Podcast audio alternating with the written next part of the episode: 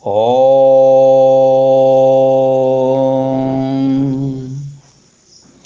सर्वभूतहिते रताः ब्रह्मानन्दं परमसुखदं केवलं ज्ञानमूर्तिं द्वन्द्वातीतं गगनसदृशं तत्त्वमस्यादिलक्ष्यम् एकं नित्यं विमलमचलं सर्वधी साक्षिभूतं भावातीतं त्रिगुणरहितं सद्गुरुं तं नमामि। वसुदेवसुतं देवं कंसचारोणमर्दनं देवकी परमानन्दं कृष्णं वन्दे जगद्गुरुं। श्री हरिः हरिः ओम हरिः ओम हरिः ओम। श्रीमद्भगवद्गीता अध्याय नौ श्लोक तीस राजविद्या-रहस्ययोग।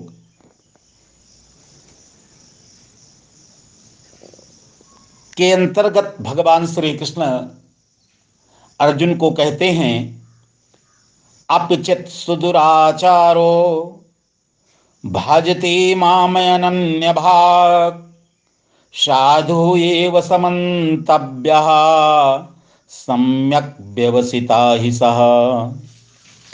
अतिशय दुराचारी भी यदि मुझे अनन्य भाव से भजता है तो वह साधु ही मानने योग्य है, क्योंकि वह यथार्थ निश्चय वाला है। दुराचारी को सदाचारी और दानव को देवता बना देने वाला केवल सत्य और भजन का संकल्प है। मनुष्य और देवता में इतना ही भेद है कि देवता सत्य से शुद्ध रहते हैं और मनुष्य झूठ से सना रहता है। सतपथ ब्राह्मण एक एक एक चार सत्यमेव देवाः अनृतम मनुष्याः। सत्य की ओर जाने वाला मनुष्य देवत्व की ओर बढ़ता है। सत्य रूप परमेश्वर का भजन करने वाला भक्त झूठे के बंधन को तोड़ देता है। भौतिकता की वासनाएं नरक से निकलकर वह विराट जीवन में प्रवेश करता है। मनुष्य जीवन का यही सदुपयोग है कि वह दुख, रोग, दरिद्रता, अज्ञान और विनाश से बचकर सुख, स्वाध्याय, स्वास्थ्य, संपन्नता, ज्ञान और मुक्ति की ओर बढ़ता चले। किसी ओर ना देखकर एकमात्र अपने ध्येय रूप परमेश्वर की ओर देखना ही भक्त जीवन का चिन्ह है। ऐसा चाह करने वाला चाहे वो दुराचारी ही क्यों ना हो रहा हो, परंतु शुद्ध बुद्धि एवं दृढ़ निश्चय होती वो अनृत और दुष्कर्मों से छूट जाता है। परमेश्वर का स्मरण मनुष्य को कोटि कोटि पापों से छुड़ाने वाला है। राम नाम जप प्रकट हो करत पाप को नाश। राम नाम जब प्रकट हो करत पाप को नाश। जैसे चिनगी आग की धरी पुरानी घास। भगवान का भजन पुराने पापों को भस्म करता है और नए पाप होने नहीं देता। भजन के साथ पापों के होने से भजन में अनन्यता आती है। प्रकाश और अंधकार, सत्य और असत्य, पुण्य और पाप, अमृत और विष में जैसे विरोध है उसी प्रकार भजन और दुष्कर्मों में है।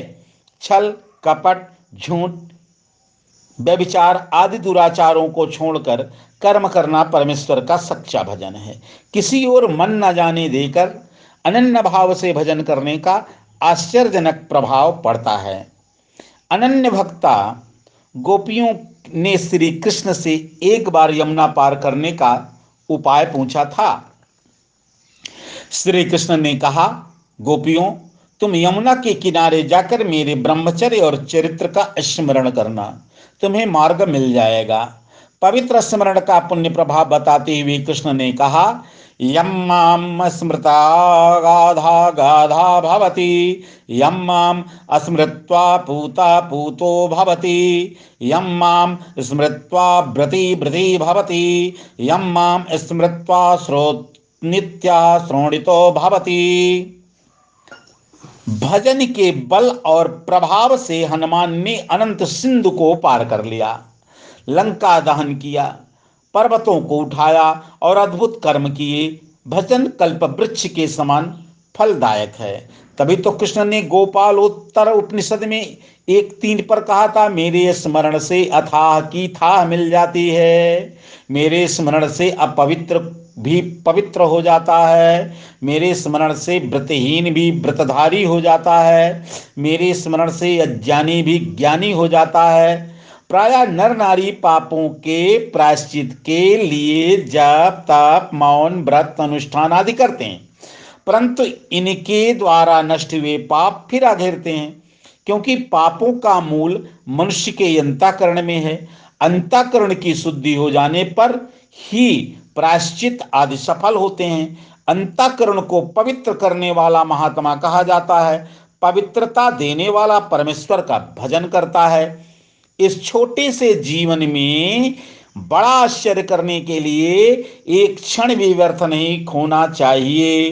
पापों को बढ़ाने या प्रोत्साहन देने से मन और बुद्धि की पवित्रता तथा शक्ति नष्ट हो जाती है और भजन करने की शक्ति नहीं रहती।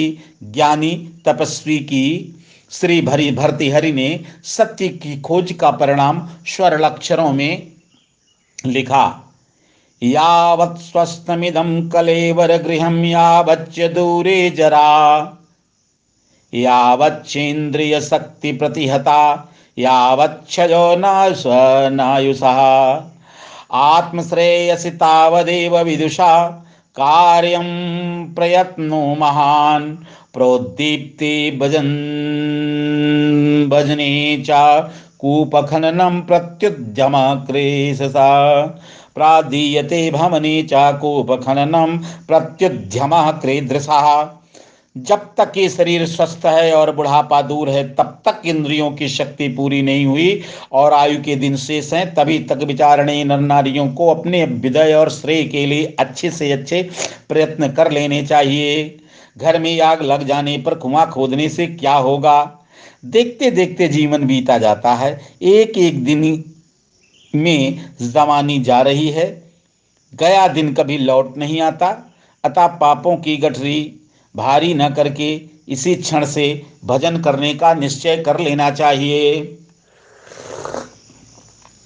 भजन का आश्रय लेने वाला धीरे धीरे अंतःकरण को पवित्र करके साधु बन जाता है। साधु पवित्र और चरित्रवान को कहते हैं जिसमें ममता मोह को रहने का स्थान नहीं मिलता, जो अनासक्त उदार सत्यनिष्ठ है, जिसका जीवन प्रेम परमार्थ सेवा और परम पुरुषार्थ के लिए है और जो नित्य निरंतर अपना रूपांतर करता हुआ ब्रह्मई स्थिति की ओर चलता है, उसे साधु कहते हैं। साधुजनों से जगत सुखमय, उन्नतशील और संपन्न बन जाता है। ये निश्चय से परमेश्वर की ओर बढ़ने वाले पाप कर्मों को छोड़ देते हैं। उन्हें आगे पीछे ऊपर नीचे सर्वत्र परमेश्वर देखता। ऐसी स्थिति में रहने वाला शीघ्र ही मानसिक शांति प्राप्त कर लेता है। इसी बात को समझाते हुए भगवान श्री कृष्ण अगले श्लोक इकतीसवें में कहते हैं, क्षिप्रम भवति धर्मात्मा शाश्वत शांतिम निगच्छति, कौन्तेय प्रतिजानीहि न मे भक्त प्रणश्यति। वह शीघ्र ही धर्मात्मा हो जाता है और नित्य शांति को प्राप्त करता है। हे कौन्तेय, सत्य समझो, मेरा भक्त कभी नष्ट नहीं होता।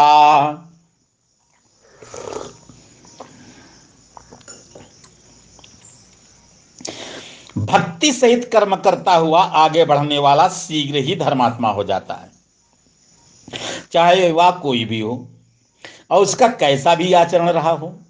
भगवान की ओर जाने का निश्चय बुद्धि को पवित्र कर देता है, मन को भौतिकता से हटा देता है और प्राणी को धर्म की पथ पर ले आता है। भगवान श्री कृष्ण ने तीन आश्वासन दिए। भक्त शीघ्र ही धर्मात्मा हो जाता है, भक्त को नित्य शांति मिलती है और भक्त का कभी विनाश नहीं होता। ये तीन बातें इकतीसवें श्लोक में भगवान श्री कृष्ण ने अर्जुन को कहा। भक्त शीघ्र ही धर्मात्मा हो जाता है। प्रत्येक प्राणी अपने अपने स्वभाव के अनुसार कर्म करता है और गुणों और स्वभाव में भगवत कृपा से ही परिवर्तन होता है। प्राय जैसा जिसका स्वभाव बन जाता है वह वैसे ही कर्म करता है। यद्यप भाग्य और पुरुषार्थ पर जीवन की प्रकृति अवलंबित है, परंतु गुरु और परमेश्वर की भक्ति में मनुष्य का रूपांतर करने की अद्भुत शक्ति आ जाती है।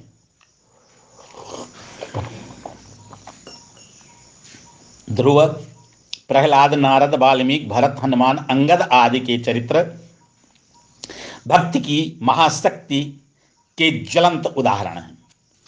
दुराचारी और दुष्टजन भी भक्ति के प्रभाव से धर्मात्मा बन जाते हैं। धर्मात्मा अथवा धर्मशील उसे कहते हैं जो जीवन को निर्विकार, पवित्र, उन्नत, महान और सफल बनाने की कला को जानता है। गीता के अनुसार जो कर्म करने में कुशल होता है, जिसकी बुद्धि के निश्चय का मेरुदंड अडिग रहता है, जो संभाव में स्थित होकर कर्म करता है, उसे कर्मयोगी कहते हैं।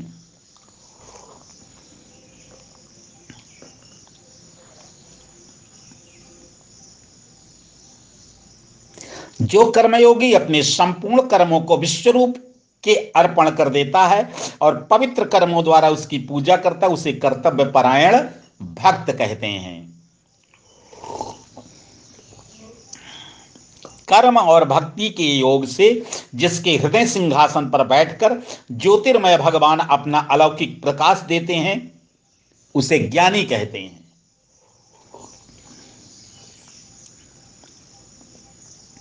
कर्म, भक्ति और ज्ञान तीनों को एक करके धारण करने वाला धर्मात्मा कहा जाता है।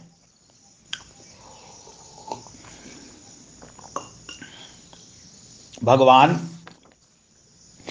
धर्म के कर्तव्य पालन, सत्य सेवा, प्रेम, ज्ञान और संपूर्ण गुण निवास करते हैं। धर्म में ये भगवान कहते हैं।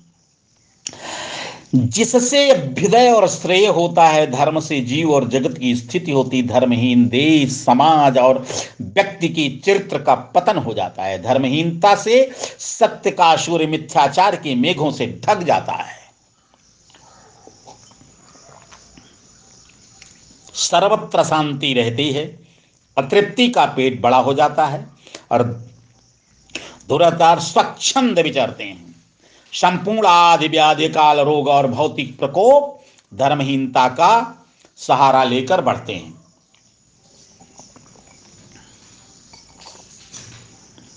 दुखों और दुर्गतों से छूटकर धर्मात्मा होने के लिए भक्ति के समान दूसरा कोई साधन नहीं। अपने सात्विक, लोकहितकारी और देव पूजा के कर्मों से भक्त शीघ्र ही धर्मात्मा बन जाता है। भगवान दूसरी बात कहते हैं, भक्त को नित्य शांति मिलती है। संसार में प्राय किसी न किसी प्रकार की अशांति रहती है। अशांति की जड़ है कामना। आवश्यकताएं जिसकी अधिक बढ़ती उतनी ही जीवन में कृत्रिमता आती है। जीवन की सरलता को जब तड़क भड़क, संग्रह बुद्धि और छल कपट ढक लेते हैं, तब अशांति भड़कती। भक्तजन राग, द्वेष, छल कपट और माया ममता से दूर रहने की कामना करते हैं। सादे जीवन और उच्च विचारों से भक्तजन जगत को पवित्र और महान बनाते हैं। उनके कर्मों का बोझ विश्वरूप परमेश्वर उठा लेता है। भक्तजनों की सेवा करके जगत प्रसन्न होता है। भक्तजन अपने कर्मों से संसार को सुखी मनाते हैं।